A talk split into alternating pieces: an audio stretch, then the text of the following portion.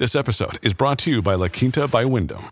Your work can take you all over the place, like Texas. You've never been, but it's going to be great because you're staying at La Quinta by Wyndham. Their free Bright Side breakfast will give you energy for the day ahead. And after, you can unwind using their free high-speed Wi-Fi. Tonight, La Quinta. Tomorrow, you shine. Book your stay today at LQ.com. Our federal government is increasing the number of low-income people who are able to use a service that auto-files taxes for them, ensuring grants and benefits are given to those who are entitled to them. And according to the budget documents released this week, the File My Return service, which allows low earners to have their taxes filed automatically after answering a couple questions on the phone, should have 2 million people eligible by 2025. And there are groups that are already reaching out to those who need extra help. Well, Jen Bateman is the manager of Single Mother Support Services at the YWCA of Metro Vancouver and is also involved in some of this help. Very good morning to you, Jen. Hi, thanks for having me. Tell me about the services available to single moms and others at the YWCA. Well, we love to be able to support single moms in whatever way that they need. The core of our service is peer support groups. So single mothers in every community can get together with other single moms, free childminding, and they can share resources, support, and chat. We also do housing. We do help with going back to school, connecting moms to resources in their community, just meeting them where they're at, to maybe help navigate some of the challenges that they experience. One of those challenges, of course, when you are a single mother, the last thing you want to be thinking about is tax time. And I know there are a lot of single mothers out there that are thinking, you know what, it's now coming up to April, and that really is a stress and a pressure. What do you do to help them out?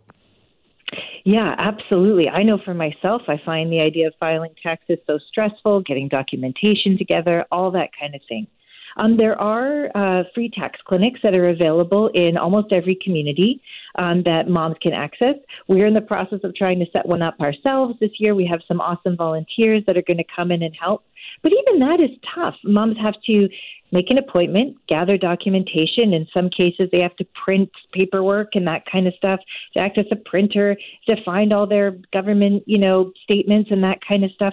They just have to make time and capacity. And for those who are already very, very stressed, that can be a burden. And then make sure they get those taxes in so they can get the supports that they're entitled to. And what we want to try and do is remove as many barriers as we can to help them get those supports. Are some of those barriers maybe even providing some child care while a mother might be on the phone? I mean, it's not easy to track down some things. It's time consuming. And sometimes that means being on hold. Oh, absolutely. Yeah. And there's nothing more distracting than like children trying to get your attention when you're trying to be on the phone or gather stuff together. Like I said, printers and ink, we've all had that experience trying to find stuff. And especially if moms don't have proper device. If we have a laptop or a computer, it's easier. Trying to do it all from your phone or use a community computer resource makes it all the more difficult. Tell me about this File My Return service. Is that going to make things easier? I think it's great. I mean, the government already has all the information they need anyways. Why are we making it tougher than possible to get people set up with these supports that are going to be big factors in helping them live their everyday life?